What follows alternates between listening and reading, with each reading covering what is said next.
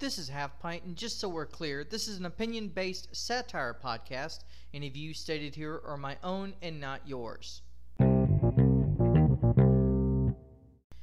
This is Half Pint, and here's what I want to talk about on March 22nd, 2023. We start with a shout out to our Icelandic audience, Sat Utok. A follow up to one of our NASCAR storylines talked about on Monday, Josh Williams will serve a one race suspension for being the only entertaining thing going on parking at the start finish line during last Saturday's Xfinity race in Atlanta.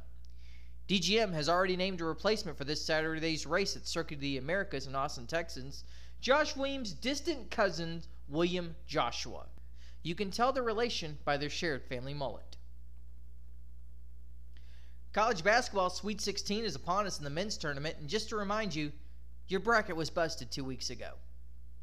Speaking of college basketball, ESPN has been accused of going woke. Yet again, having the nerve to re- promote the top two stories on their website with the NCAA women's tournament and not the men's tournament, which wasn't playing until tomorrow, and the NFL free agency and the draft, which there's nothing going on.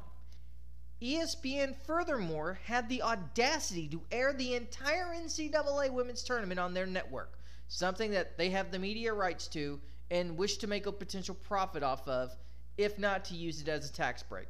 It's Disney, they're quite good at that.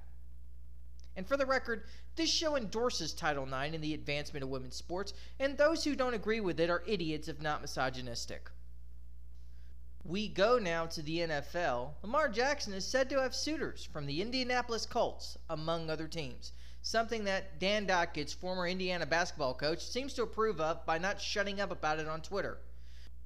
General manager Chris Ballard is alleged to have told friends and fans I'm not thinking of drafting a quarterback. You know, I just want to continue that proud Colts tradition of overpaying a quarterback, hyping up the team, that ends up producing mediocre to poor results while still being able to keep my job. Aaron Rodgers' watch still continues as the Jets and Packers can't seem to decide to cut or catch bait.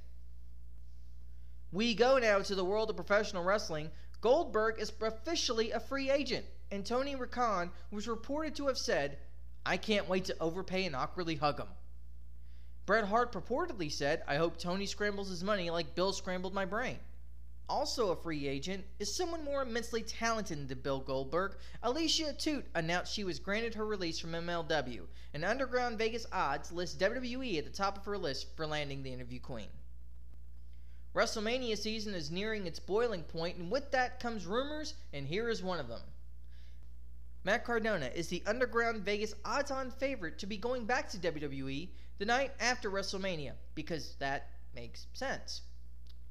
He'd be ditching the indie scene where he controls his schedule, probably gets paid more per shot, is a main event talent, self proclaimed indie god, to go back to the company that left him in catering, barely promoted him, and abandoned him to his own fate pre COVID.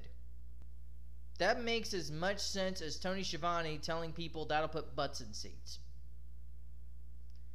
Okay, whatever. I'm Half Pint, and that's what I have for you on this edition. Remember to subscribe and let me know what you think. And if you have a story that you would like me to react, you can find me on Twitter at Half Pints Point or my email is within the show notes. Please note, I will not be commenting on political news at this time.